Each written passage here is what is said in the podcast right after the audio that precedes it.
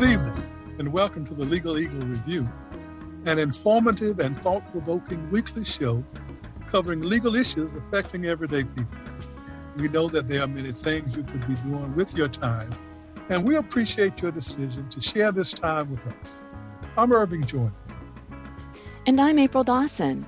We're law professors at North Carolina Central University School of Law, and we're your co hosts. The Legal Eagle Review is sponsored by the NCCU School of Law.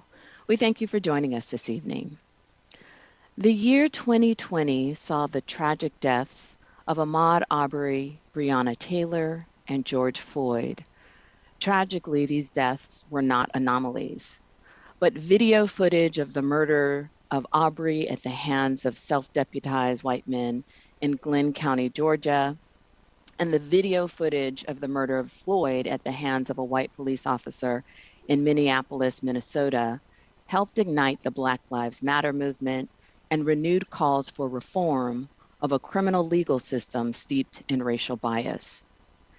In June 2020, Governor Roy Cooper established the North Carolina Task Force for Racial Equity in Criminal Justice. Governor Cooper asked the task force to identify intentional and unintentional racial biases in the criminal, legal, and law enforcement systems and to highlight the unequal outcomes resulting from these biases. Governor Cooper also charged the task force with making specific and actionable recommendations to help eliminate racial bias and create fair outcomes for Black people and communities of color. In its first report published in December 2020, the task force acknowledged that North Carolina has a tragic legacy of slavery, segregation, and racial violence, and that the North Carolina's criminal legal system is afflicted with long-standing and pervasive systemic racism. In its December 2020 report, the task force also presented 125 recommendations to address and eliminate the racial inequities baked into the criminal legal system. The task force members have been working diligently throughout 2021 to implement it, its recommendations and released its second report this past December.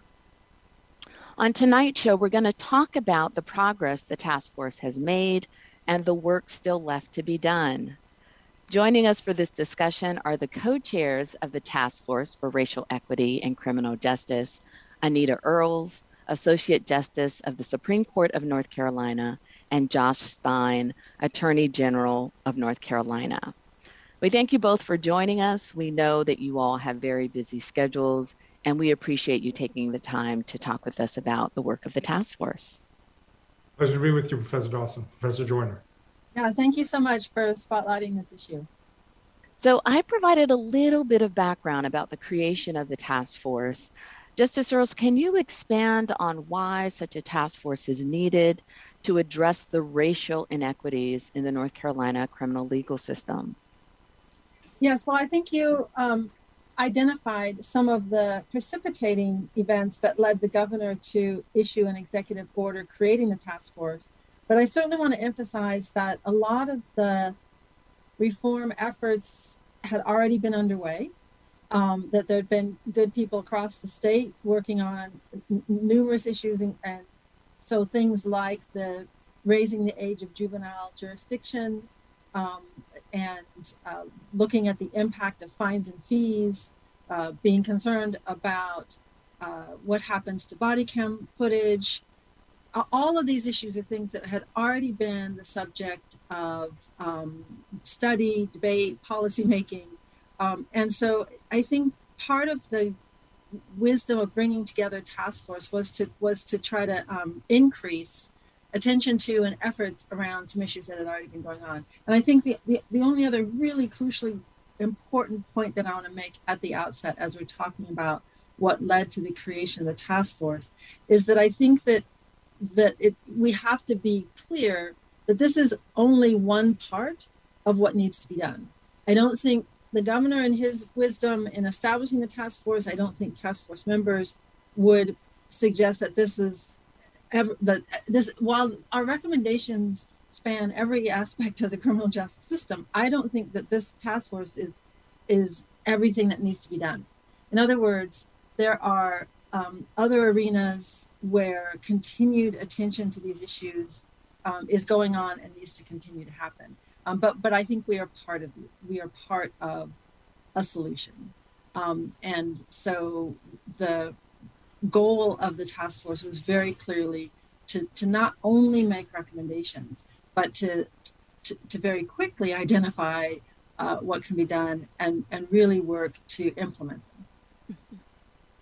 And Attorney General Stein, can you talk about the the structure and the nature of the task force, um, and and why this particular vehicle can be used so effectively to generate change? Yes, happy to. And, and, again, it is a pleasure to be with you all, and thank you for your attention to this most important issue. Um, I think that you appropriately set the context for what sparked the creation in the first place. Uh, there was really the whole country was aghast at the video of George Floyd, but everyone knows he's not the only one to have died illegitimately at the hands of law enforcement. And that issue, that moment of interaction between law enforcement and, and the people, the citizenry, uh, is what we all were focused on right at the very beginning. But to Justice Earls' last comment about the breadth of the challenges facing the criminal justice issue and the fact that the criminal justice system sits within our larger society and all of the challenges and issues we face as a nation in terms of people having good housing and, and good jobs and stable families and all of the factors that create instability and that can contribute to criminal behavior. We've got to tackle all of that. But that instant was so shocking and so jarring to the entire country it really created an opportunity. So, as Justice Earls said, a lot of stuff had been been worked on by a lot of people, a lot of actors um, for many years in North Carolina. We're constantly trying to improve in the criminal justice system so that it works better, keeps us safer, and treats people more fairly. But when something like that happens, um, you really have to jump at it because you don't want anything like that to happen in, in our state. And so I, I called the governor and suggested an idea along these lines, and he agreed that it was urgent and created the task force. In terms of the structure, what he wanted, what I supported, was making sure that we had the full range of perspectives represented on the task force. It's so important because criminal justice system involves so many actors. It involves obviously law enforcement, police and sheriffs. It involves prosecutors. It involves judges. It involves public defenders. It involves people who get arrested, people from the community.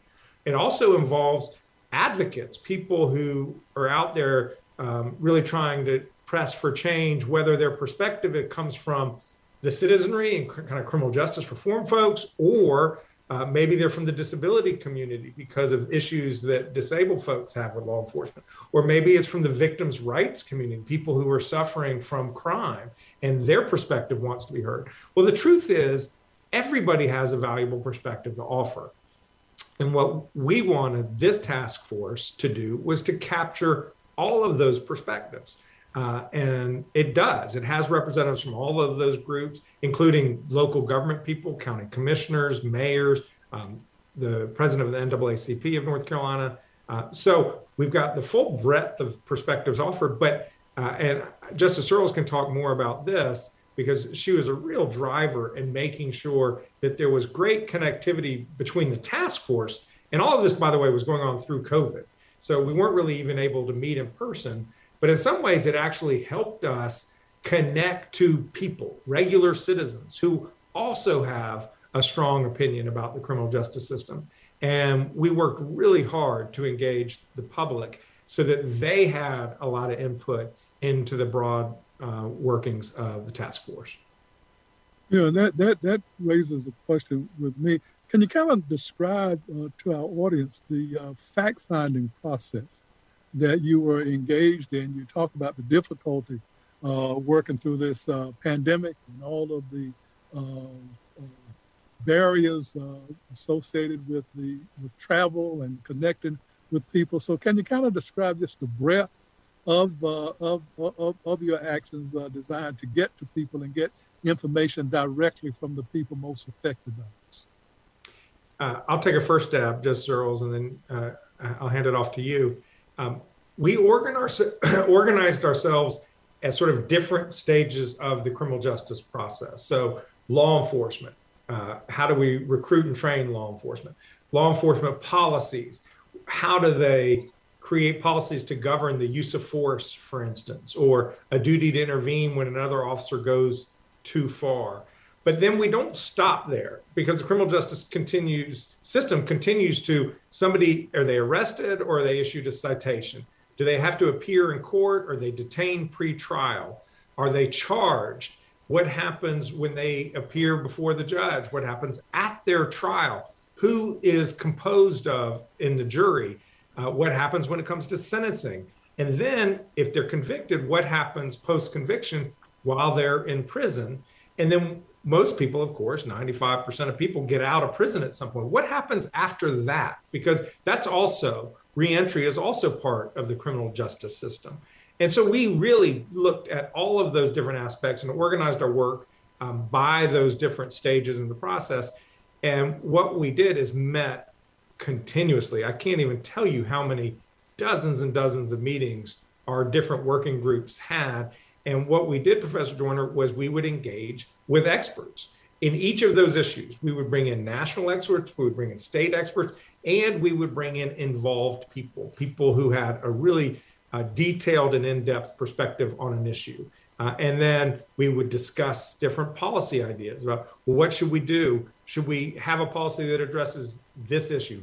Yes, we should. Well, what should be in that policy? Because there are multiple ways you can go. And then we would have extensive debates along those lines. Justice Earls, anything to add on that process? I didn't even talk about the engagement of the public. Well, and, and actually, so there's two other parts to the fact finding, I would say. So what one, yes, is is engaging the public. So we had public hearings, and we continue to have a public hearing portion of every full task force meeting. So so people can continue to give us input. You know, uh, new things are happening. What do we, you know, uh, we are along the stage of of some things we've implemented partially. So there's a lot of reasons why we need to continue to have public input through public comment at our full task force meetings. But then we also did a series of regional, I think you, maybe you could call them listening sessions, but these were efforts to, to, to make sure we understood that what's happening, you know, in Eastern North Carolina may not be the same as what's happening in Charlotte, which may not be the same that's happening um, in Western North Carolina. There's rural ur- urban differences as well as just regional differences. And so we convene local stakeholders as well as just local um, people who are interested in different regions of the state. So this this was inviting people to come and address us and talk about what's happening in their locality. Um, so that was an important part of the data gathering. But then the other thing, um, which which I really think the Attorney General deserves huge credit for, um, is the staff that he's devoted to this project. They have done tremendous work in um, research, researching what what um, is the best thinking around the country on these issues and what is happening in New Jersey or what is the new project that's been tried out in Denver. I mean, like they really um, uh, had incredible resources, which other efforts like this have not had, quite frankly. And by that I mean um, often you see commissions and task force created, but they have no no res- no staff, no resources, no ability to, to really um, delve into the issues the way our task force has been able to because of the dedicated staff who you know full time are working on this, and and so that all, and all of that material. Here's the other.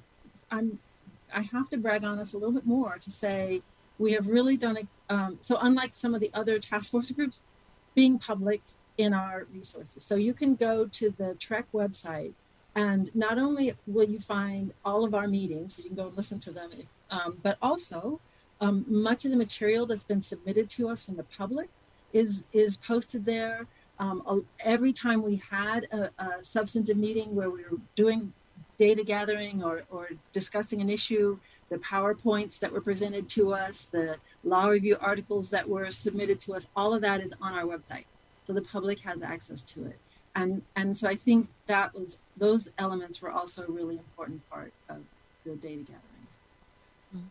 If I can just say one thing to build on what Justice Earls just said, and just brag on my team. Um, Jasmine McGhee, who is a Durham Durhamite, led the effort from the Department of Justice, but we really had many, many people um, take. Some of them gave all of their time. We allocated all of their professional time to it, but other people who were special prosecutors gave a fraction of their time to work with different uh, working groups. And um, I'm really proud of, of their dedication. We, to Justice Earls' point, if it if it weren't for the staff, we would not have been able to have achieved everything that we've achieved. You're listening to the Legal Eagle Review here on WNCU 90.7 FM. And we've been talking this hour about the governor's task force for racial equity in criminal justice.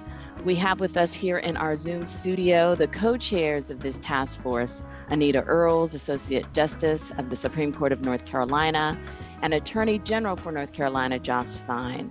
We hope you stay with us. We'll be right back.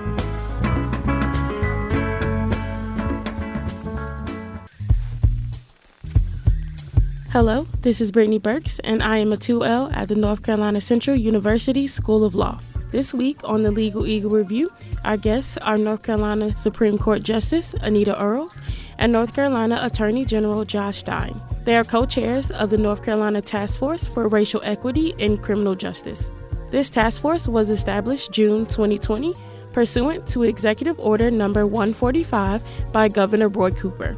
The task force is comprised of a diverse cross section of leaders from across the state, including advocates, elected officials, judges, prosecutors, public defenders, and law enforcement. The mission of the task force is to develop and help implement solutions that will eliminate disparate outcomes in the criminal justice system for communities of color, recommend solutions to stop discriminatory criminal justice practices, and hold public safety officers accountable. The task force released a report in December 2020 that made several recommendations to improve our criminal justice system, from recruiting, training, and holding officials accountable to addressing the disparities of our court and correctional systems. For the Legal Eagle Review, this is Brittany Burks. Thank you for listening.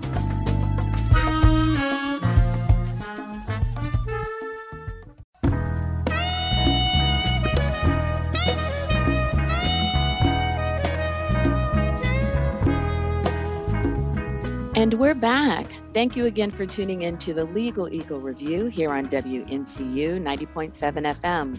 I'm April Dawson, and my co host Irving Joyner and I have been talking with Associate Justice of the North Carolina Supreme Court Anita Earls and Attorney General of North Carolina Josh Stein about the Task Force for Racial Equity in Criminal Justice. So, right before the break, you both were talking about the folks who have been working incredibly hard on the task force. Um, you've got the staff, and then there are also task force members. Can you talk a little bit about who comprises the task force and, and the roles that they play? Sure, happy to do that. We, we, we have an incredibly hardworking task force. Uh, this is, uh, it was very clear when the governor created this. He wasn't looking for a blue ribbon commission to write a long report that staff wrote and call it a day. He wanted very actively engaged people who were instrumental in shaping the ideas and directions of our recommendations, but then also equally committed to trying to get as many of them implemented by the criminal justice system as possible. And so, for instance, we have Angelica Wind. She uh, comes from a background of advocating for victims of crime. We've got a couple of county commissioners, Mike Calkins from the West and Ronnie Smith from the East, uh, Mayor Mitch Colvin out of Fayetteville, Deborah Dix Maxwell, who is the statewide president of the North Carolina NAACP, but also uh, had been a representative from New Hanover County's NAACP. Uh, Talley Wells represents the disability rights folks, North Carolina Council uh, uh on Disability, um, Developmental Disabilities. We have legislators because it's really important for them to have input about what they think they can achieve in terms of getting things enacted. Uh, Senator Mujtaba Mohammed from Charlotte, uh, Representative Marcia Morey from Durham, Representative James Gailliard from Rocky Mount. Uh, we have some legislative uh, advocacy groups like the Conser- Conservatives for Criminal Justice Reform, Tara Callahan uh, is a member. And then a, a, number of other people in, in the criminal justice system, District Attorney Jim Woodall, Orange County, uh, Alan Thornburg, a Superior Court judge out west, Mary Pollard, who works at the Indigent, uh, she's executive director of the Office of Indigent Defense Services, Public Defenders. Um, we have a district court judge from Robeson County, Brooke Locklear, Judge Locklear.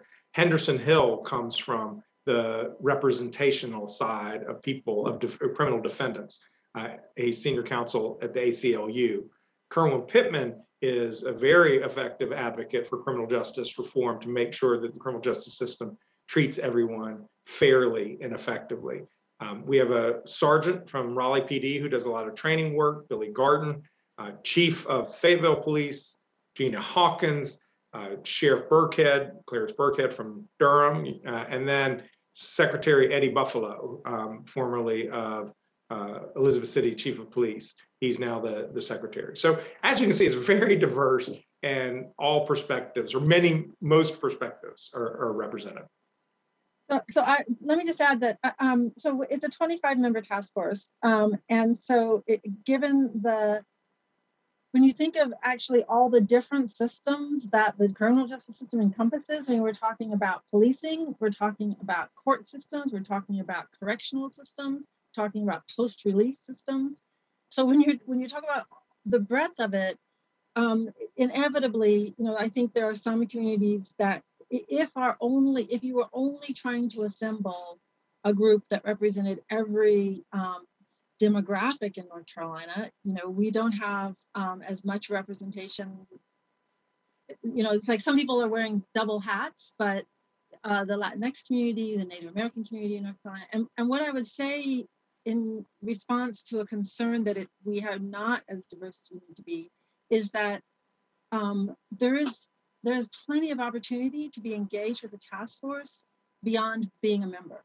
So you asked earlier about structure. Initially, we were organized around four sort of um, areas based on stages of the, of the how someone progresses through the criminal justice process. But now that we are in the implementation stage, we are organized around um, sort of who who the decision makers are. So we have a, a, a judicial committee, legislative committee, um, the executive committee, and we have some, uh, and then local policy, local government committee.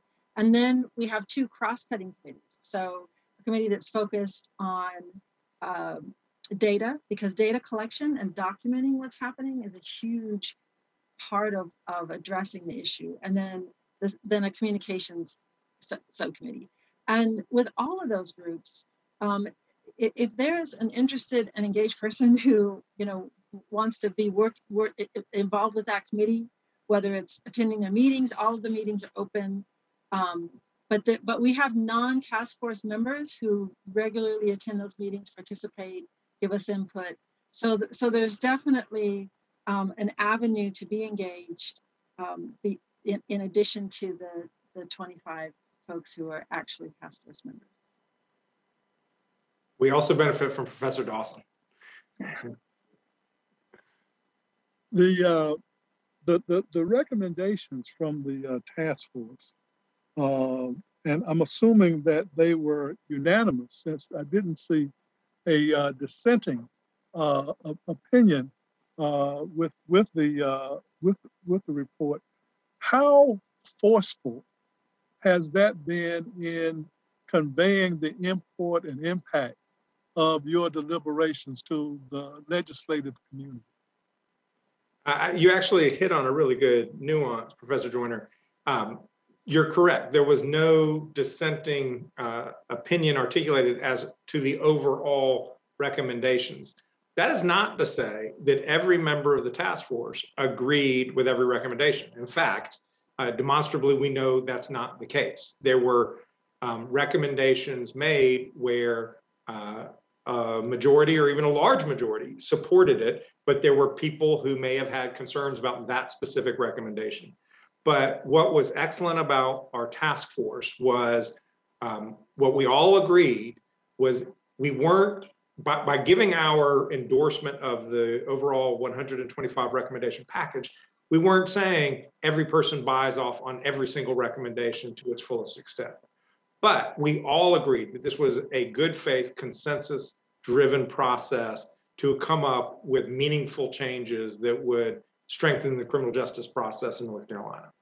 Um, and I think the fact that we did that has really made the document have more force, that people look to it and realize, look, this is a document that really asks us to look at hard at how we organize criminal justice in North Carolina.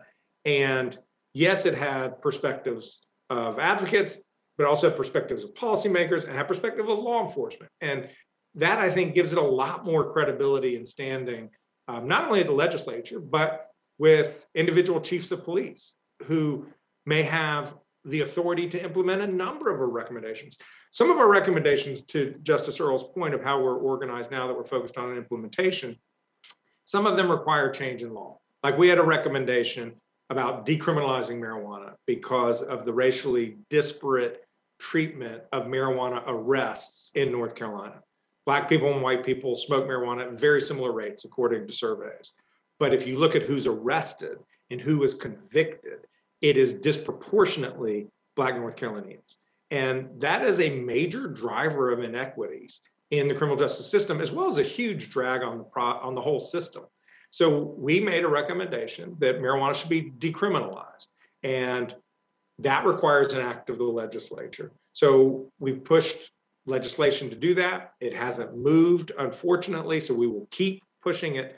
But we also had recommendations to local prosecutors and local chiefs of police that says even when marijuana, simple marijuana possession, is a crime in North Carolina because the legislature hasn't changed the law yet, you have limited resources. Therefore, you have discretion about how to deploy those resources. What crimes are you going to be focused on? Are you going to be focused on trying to uh, address the uptick in shootings that are resulting in too many deaths uh, and, maimings in our communities, or are you going to be focused on arresting people for simple possession of marijuana? And so we've urged local police chiefs and local DAs to deprioritize uh, marijuana crimes. And a number of them are doing that. So it all depends on what the act is that we're seeking to change and who makes the decision on whether to implement it. And Justice Earls, can you talk about some of the highlights in terms of implementation efforts during this 2021 past year? That, as we mentioned before, 125 recommendations between the creation of the task force, uh, which was in June 2020 and December 2020, and then this past year, the task force has been implementing. So, what can you share as far as um, what the task force has been able to accomplish? Well, um, fortunately, we have a written report on that uh, at, at, the end of 2021, which is available on our website. And I've mentioned it before, so let me just say what it is. It is um, ncdoj.gov backslash TREC, T R E C. Um, and, and so that report details progress that's been made. Uh, um, and I, I hope the Attorney General will address some of the legislative uh, gains uh, in terms of beyond what the legislature has done, um, let me highlight just a couple of things. I, I, am very encouraged by the creation of a commission to review um, juvenile people who were sentenced um, for crimes they committed as juveniles. Um, the, governor appointed a three-person commission to review some of those um, longer-term sentences, and that process is now underway. When we looked at some of the racial disparities in the system, that that some of the most egregious disparities occurred when you look at who is sentenced to juvenile life without parole. Um, and I think my recollection is 91% were people were juveniles of color. Um, so, so that's just a, a really important area, um, and and so I'm, I'm, I'm pleased to see that process now underway, and I, I count that as a huge victory. Uh, the, the, our court, the Supreme Court, issued a new rule at the end of last year to require, or not require, it's um, it, it, it is a general rule of practice that um, authorizes something that judges already had the authority to do, but it really wasn't in the rules. So this kind of makes it official. Um, that they assess upon a defendant's request, they assess their ability to pay before they impose fines and fees that the judge has discretion to waive based on inability to pay. Um, there continues to be a huge problem with people who've already been assessed those fines, can't pay them, um, and you know for years either can't drive or have other negative consequences from not being able to pay their, their criminal justice system debt. But this is an attempt to stop it before it gets in place by a judge determining um, someone's ability to pay before assessing fines and fees. Um, so, and, and so we anticipate now in the new year that there'll be more um, education of judges, of district attorneys, public defenders. There's a new, we hope in place very soon, a new um, administrative office of the courts form to be used. Um, so that's that's a an incremental step, but one that we hope will make a difference. And and I think that um, in addition at, at the at the local level, there's been um, a lot of attention to the kinds of programs that can get underway um, to divert people from the criminal justice system in the first place, um, and some real promising work there. But that that I would say it's important to recognize that one year is not going to address all of these issues or put in place all that needs to be put in place. And so, one of our biggest recommendations is that the work of the task force continue um, more permanently beyond the executive order um, initially goes to the end of 20 of this year 2022 so um, we early on recommended that there be some kind of structure to continue this work beyond that date. In addition to the reforms happening at the executive branch level under the governor or at the courts uh, and many things that are happening in various police departments and sheriff's offices across North Carolina at the local level that Justice Earls just underscored. There were some really important developments at the General Assembly this past year. And I'll say that criminal justice reform issues in North Carolina encouragingly have been less partisan than many other issues. I mean, we have a lot of partisan dysfunction going on in our pol- politics today across this country. Um, and unfortunately, in Washington, D.C., they, they were very close to a, a criminal justice reform federal law. Um, but at the last minute, it, the negotiations broke down and they couldn't get it across the finish line. That wasn't the case here in North Carolina. This is an area where Republicans and Democrats have been willing to, to work together. And you know, I want to acknowledge the members of our task force who I already talked about, Senator Mohammed and Representatives Morey and Gailliard, They worked with Senator Britt, or a Republican from Robeson County. There was a bill called SB 300, and it was very comprehensive. It addressed issues about recruitment to making sure that we have a, a diverse law enforcement workforce that reflects the communities they come from and, and are public spirited, that they're well trained in how to do their jobs so that they have healthy, positive relationships and interactions with the public because public trust is absolutely foundational to successful public safety. There are early intervention mechanisms required of every law enforcement agency in North Carolina so that when an officer goes off the tracks, they immediately get put back on. And if the officer can't stay on the tracks, they don't need to be an officer. There are other jobs they can have that don't include a badge or a gun. And it's really important when an officer has trouble in one agency that they don't wander to the next county or two counties over and get a job again with another agency. And there are protections in place under this law to, um, to prevent that from happening. There are other um, aspects of the bill that address the idea of criminalizing poverty, local laws that criminalizing poverty, stripping those uh, from legal effect, requiring that anyone who's detained, whether you're a misdemeanor or uh, arrested felon for a felony, you will get an appearance in front of a judge within 72 hours because for misdemeanors, uh, that was not a requirement. People were being held for days before they ever got to appear before a judge, even before they were ever convicted. Um, there were other laws like the, the Dignity for Women Who Are Incarcerated Act that says that women who are incarcerated and pregnant cannot be shackled during their pregnancy and delivery. Uh, it's shocking that that was a practice, but it did happen. Uh, and now that no longer can happen in North Carolina. And uh, earlier legislature had raised the age of um, adulthood um, so that teenagers, uh, 16 and 17 year olds, would not be considered uh, adults for trial purposes. Uh, and so that was changed so that you have to be 18, except for a very few very serious felonies. Well, North Carolina, of all the states in the country, had the lowest age of juvenile jurisdiction in the nation of six, meaning that a six year old could be arrested and put into the juvenile justice system. And truly, this happened. A six year old at a bus stop, I think it was Granville County, picked a flower in someone's yard and was arrested and brought before a magistrate. I mean, just outrageous. So the legislature raised the minimum age from six to 10, except for, uh, again, very few serious crimes, it's as low as eight. Um, it's not what we had recommended. We had recommended 12, but it's an improvement. I mean, it's better than six. And so you have to recognize improvements when you see it.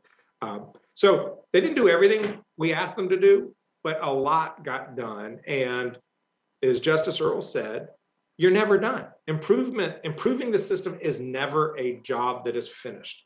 It is a job that's continually underway, and you continually want to make advance uh, advances. And I feel like this year we made a lot of advances on a lot of fronts.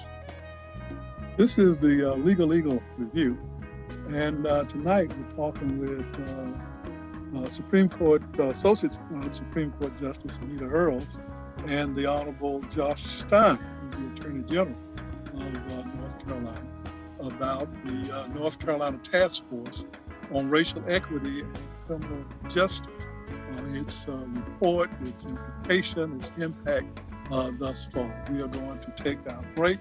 Right now, I want you to stay with us as we continue uh, this discussion. So we'll be right back.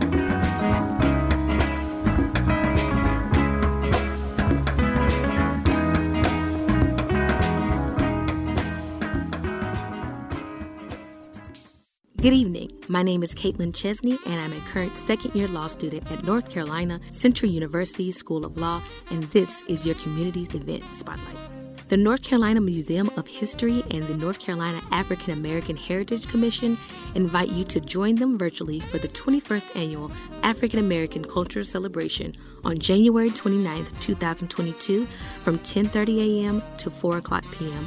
for Black People Green Planet Environmental Justice. All presentations and performances are free to attend online with no additional programs or apps. Opening ceremonies will be live streaming at the website on Saturday, January 29th at 10:30 a.m. My name is Caitlin Chesney, and this was your Legal Eagle Review event spotlight.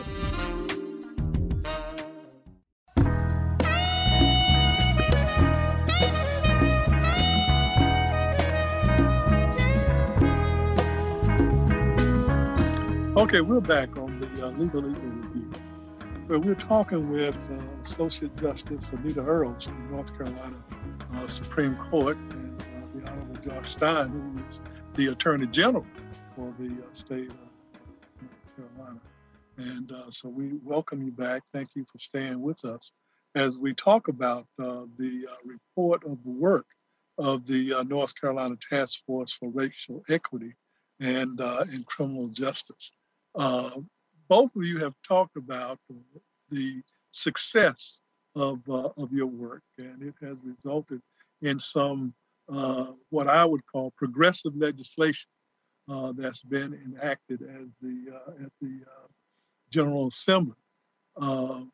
one of the things, though, that I thought was was missing from the, the conclusion or the recommendation uh, is uh, increasing in funds for uh, uh representation for attorneys for indigent uh, defendants uh, in cases. I know that there was a recommendation about providing counsel for people who are charged with offenses that would expose them to a fine of more than $200. but one of the problems in this area is the absence of, uh, of attorneys who can represent uh, these uh, individuals. Can you kind of talk about uh, why uh, there was not a push uh, to obtain more funds for the indigent, indigent defense services.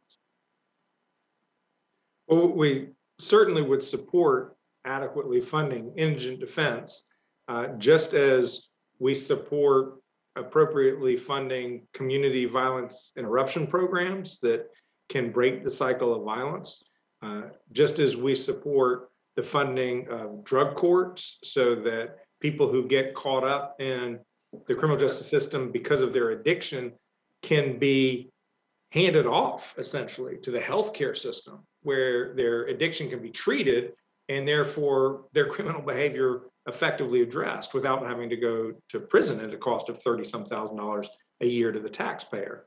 Um, so there are many aspects of many solutions to problems with the criminal justice system that require funding. And we urge legislature to effectively address all of those things. Uh, it's hard to get them to um, uh, spend money, to be honest with you. Um, one initiative that we did on recruitment, because recruiting public spirited people uh, into the profession is so important. You got to have the right people, the people who go into the job because they want to care for other people and protect other people, as opposed to those people who are in it because they want to break through a door at every opportunity. You know, they talk about the guardian versus the warrior, and the, and a program that my office came up with a couple of years ago was called the Criminal Justice Fellows Program, which is modeled on the North Carolina Teaching Fellows Program, which people have some familiarity with. But basically, what it tells a high school graduate is if you want to go into a career in law enforcement, here's a two year loan for your degree, your community college degree, to get that um, basic training that you need. And if you work in law enforcement for four years in any capacity, whether it's a 911 operator, at a correctional facility, as a sheriff's deputy or police officer, over those four years, your loan will be forgiven. So the state will pay for your education to make it more attractive for people to get into the job. Well, they authorized it two or three years ago. The legislature did the program, but they didn't fund it. So we didn't have any money actually to do it. And we were carrying it uh, out of my office. But this year, they have fully funded that program for the first time. So there are some recommendations that we made, and that was one of the recommendations from the task force, which did get funded. But there honestly, to your point, Professor Joyner, there's a lot of recommendations we made that require state funding that didn't. And so we remain with work to do. I, know that there has been additional work done since the uh, 2020 uh, report that's summarized in a 2021 uh, report. So, could you kind of talk about the uh, implementation uh, and what the 2021 uh, report basically provides for us, and as a follow through or follow up on the excellent work that you've done from the outset? Yeah, I, I think I really commend it to people, and Justice Earls directed folks to the right place. If you just go to ncdoj.gov, that's North Carolina Department of Justice, ncdoj.gov slash TREC, TREC is our short name for the Task Force for Racial Equity and Criminal Justice. So go to that page, landing page, and you'll see a, a, link for reports. And then go to the interim report. And what it does, Professor Joyner, is essentially lay out a narrative form and chart form all of the things that Justice Earls and I just talked about, the, the laws that the General Assembly passed, and which recommendations we made did each provision of the legislation touch on. It talked about the executive order that uh, Justice Earls highlighted. It talks about um, initiatives that our office has taken to reach out to local governments to let them know about funding opportunities that they can pursue through the American Recovery Act to further TREC recommendations at the local mm. level. And then it also highlights a number of uh, initiatives that are going on at local law enforcement agencies across North Carolina. So, um, one thing that's encouraging is there's a lot of movement happening across the state trying to make things better. Um, it's not always observable to the regular person on the street because you know you don't really have insight into it but you know, the Criminal Justice Training Standards Commission is engaged in extensive work. They're the ones who certify law enforcement officers and decertify problematic law enforcement officers. They're doing a ton of work to strengthen the training requirements and the certification process to make sure that the right officers are the ones with the badge and the gun. So a lot of good work happening, and I, I recommend folks to to peruse this interim report. So, is- so I would just add that um, we are about to have a um, full task force meeting that will be a strategic planning process for the next year going forward. So we are we are definitely being very rigorous about um, what what we are going to focus on. I mean, the, the, the danger with so many with such a huge system that we're addressing and so many recommendations is that we just get scattered and and and I think um, we we are uh, working with staff and working with um, consultants to help us have a strategic plan that's doable for the next year. But but the, the second point I want to make, and I think the most important one, is that we continue to need to hear from the public.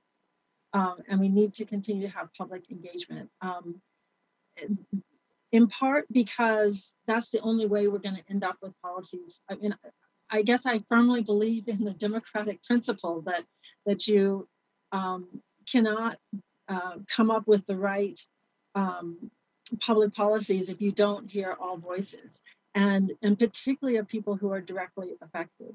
Um, that, that that that we need to make sure that, that we are hearing from them um, about about their experiences and and what could make a difference and and and then i just think um, the the demonstrations that followed uh, the incidents that you started the top of the show with um, made a difference and and that was people uh, coming out of their homes during a pandemic to say this issue really matters to us and we want something done and uh, unfortunately I suppose, I, I, guess I think change won't happen unless that demand for change continues. Um, so I'm not calling for demonstrations. What I am calling for is continued public engagement. And so, you know, your listeners are people probably, um, you know, in law school learning about these laws. Um, I really er, have seen more than ever before the, the, the importance of having the best and brightest of our legal minds uh, working in some capacity around criminal justice system issues. Uh, I, have seen the brilliance of public defenders who know their clients' lives. They know where the pressure points are. They know uh, holistically, you know, it's not just that one charge they got. But uh, one of the biggest insights I gained through this work was the fact that we think of victim, we think of offenders and victims as two separate universes. And in fact, there is huge, huge overlap.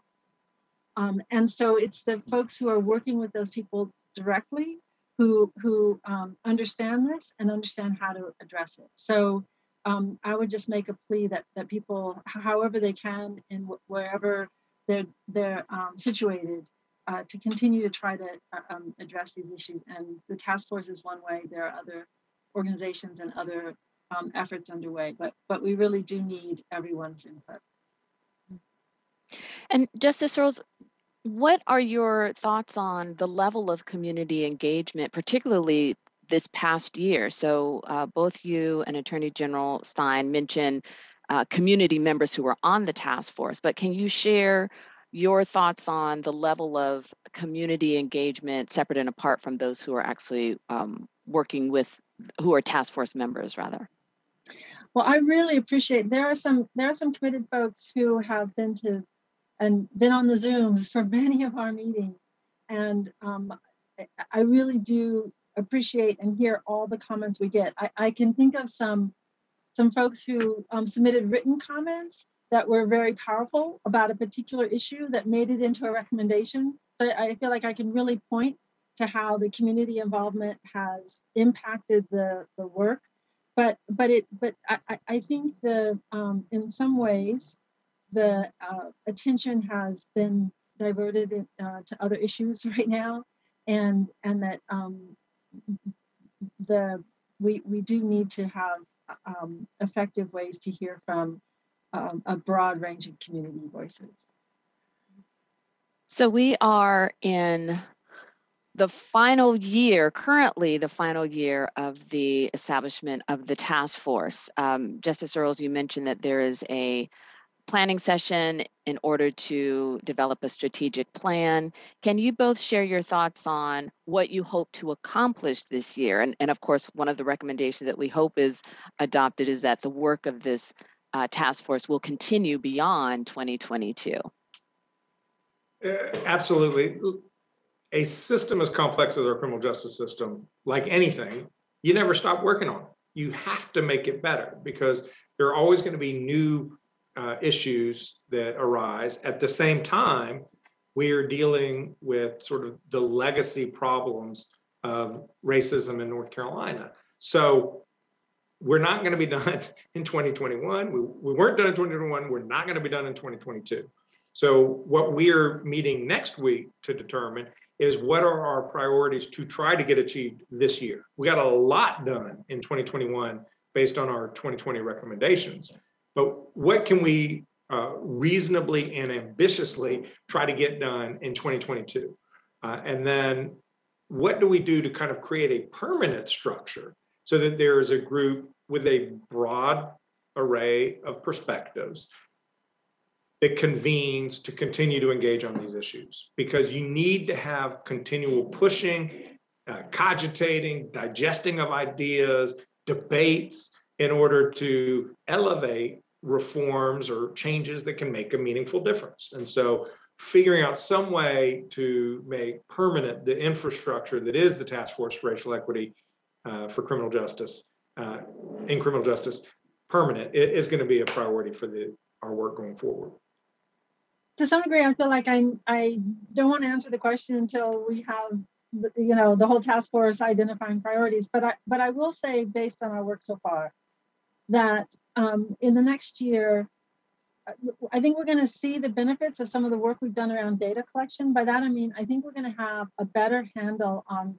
um, some of the key metrics of what are the racial disparities in, uh, throughout our system. And, and that, you know, we need a baseline so that uh, a year from now, we can either say things are getting better or, you know, what, why isn't what we're doing working? And, and I, so, for example, we heard from folks in New Jersey who talked about bail reform, and and they were able, using their data, to show that once they instituted bail reform, far fewer people were kept in jail um, prior to um, their trials. But it didn't change the racial dynamics. There was still a dis- racial disproportionality in who ended up serving or being um, held in jail pending um, disposition of their charges. So, so we have to be careful, I think, to make sure that we're doing good data collection from the beginning throughout um, so that we, we, we really know that we're making a difference. Um, and then I would also point to two other key areas. So one thing we do know from the data is how people enter the system. And as Attorney General Stein said, uh, marijuana arrests are a huge contributor. So our efforts, whether it's to um, to a- address the criminalization of marijuana possession, or some of the other ways we're trying to decriminalize minor misdemeanors that end up with people in the criminal justice system when they really um, uh, it doesn't benefit us as a society for them to be there i think those are really important. So keeping people out of the system really important. Um, and then I, I, think the other thing i would point to is the question of um, accountability for law enforcement and, and I think that we have made that, that our law enforcement agencies across the state have made some steps uh, um, progressing in that regard. Uh, but I, I just think that continues to be a key issue for the public. And whether it's a matter of, of communication um, or, or sort of how that plays out, I just think law enforcement accountability continues to be a, a really important aspect of, of what we need to address. All right, we just have a few minutes left. Um, so, both of you have talked about the importance of community involvement, and you've given some great suggestions. So, uh, making sure that folks check out the website. You've mentioned the public nature of the task force meetings. Um, Justice Earls, you mentioned the the ability to submit written uh, comments. Can you just expand upon that a little bit and also share with our audience? Other ways that they might be able to get involved with the task force? Well, we, the website is a place where you can submit your submit written comments. Um, but I, I also think um, we so in addition to our meetings, we have been having some um, what we call learning sessions. So some additional um, efforts to bring in folks to talk to us to address a particular issue. Um, and so I, uh, I, I, I know that we've we've had um, I think three of those, and and so I, I guess what I would say is if if there's a particular issue that people are concerned about that um, we either haven't addressed in our recommendations or um, you know haven't looked at more in depth suggesting to us a topic that should be part of a, one of our learning sessions would be another way to sort of direct our attention and efforts um, in in avenues that will make the most difference. But but then i also think there will be um, a continuing legislative agenda and working with some of the groups that are um, engaged in that is another way to be involved. So not not necessarily directly with the task force, but you know you've heard of the you've heard the names of some of the organ, public organizations that are represented on the task force. Those organizations, whether it's the the, um, the ACLU, the NAACP, the um, Conservatives for Criminal Justice Reform, all of those groups are um, you know open to folks getting involved and you know, coming to their events and and and working with them. The only thing I would add to that is um, a, a lot of the decisions about what how a local law enforcement agency should interact with the public. Do they do more community policing? Are they in their cars? Are they engaged in what we call regulatory traffic stops for you know a broken tail light or a blinker that's not working, which just creates more potentially unnecessary interactions that could go south? Or are they engaged in public safety traffic stops where somebody's creating a, a danger on the roads? These are all decisions that each community makes for itself about what is that relationship like between local law enforcement and its people. And so just engaging with your city council members, with your mayor, with your chief of police, who many of them have sessions where they go out in the public and meet with people. Um, there are so many different ways where you can interact. Meet with your legislator, your state representative, or your state senator. You know, they're they're always happy to talk to you. Certainly hear from you by email or by phone. Let them know what you think. Let them know that uh, it's wrong that we are arresting black North Carolinians at two times the rate of white North Carolinians for marijuana possession. Like that's just demonstrably wrong. And they can take action to address that. So just let your voice be heard by people who make decisions, and you'll be surprised because you can have an impact. And it's very important and it's also rewarding. All right. Well, this was a, a great discussion, and we want to thank our guests, North Carolina Supreme Court Justice Anita Earls, North Carolina Attorney General Josh Stein, and they are the co chairs of the North Carolina Task Force for Racial Equity in Criminal Justice. We hope you've enjoyed the show and that you've learned something about the work that's being done with this very important task force and that you will share this information with your family and friends and in your community and indeed get involved. If you have any questions or comments, don't hesitate to reach out to us. You can email us at the Legal Eagle Review at nccu.edu. And if you ever miss this show on Sunday, you can find the show on our Legal Eagle Review podcast. Don't forget to follow us on Twitter, Facebook, and Instagram. Until next week, stay informed, engaged, healthy, and safe.